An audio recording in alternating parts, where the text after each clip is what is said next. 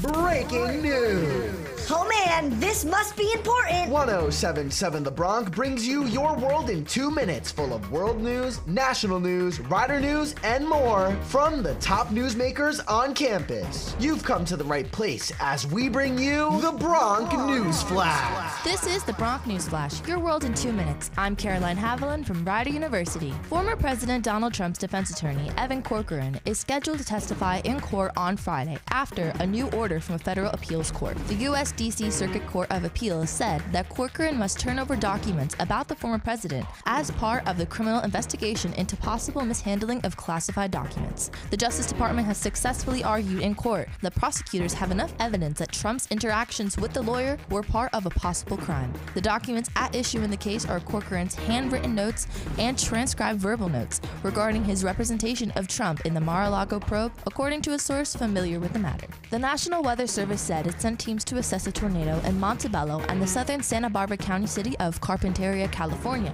where it confirmed that a tornado with wind gusts of up to 75 miles per hour hit that region that damaged about 25 homes. Weather like this is very uncommon for this area. The rare weather came amid a strong late season Pacific storm that brought damaging winds and more rain and snow to California.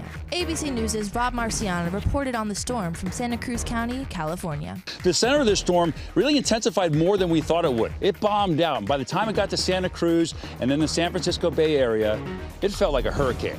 On Wednesday, a crash involving two dump trucks shut down the southbound lanes of Interstate 295 in Mercer County, New Jersey. The accident took place just south of the Quaker Bridge Mall on the Route 1 overpass in Lawrence Township. The two dump trucks were overturned, resulting in their loads being spilled on the highway. There has been no word on how this crash happened, and New Jersey State Police say no serious injuries or fatalities have been reported. And this is your Bronc News Flash, your world in two minutes. I'm Caroline Haviland.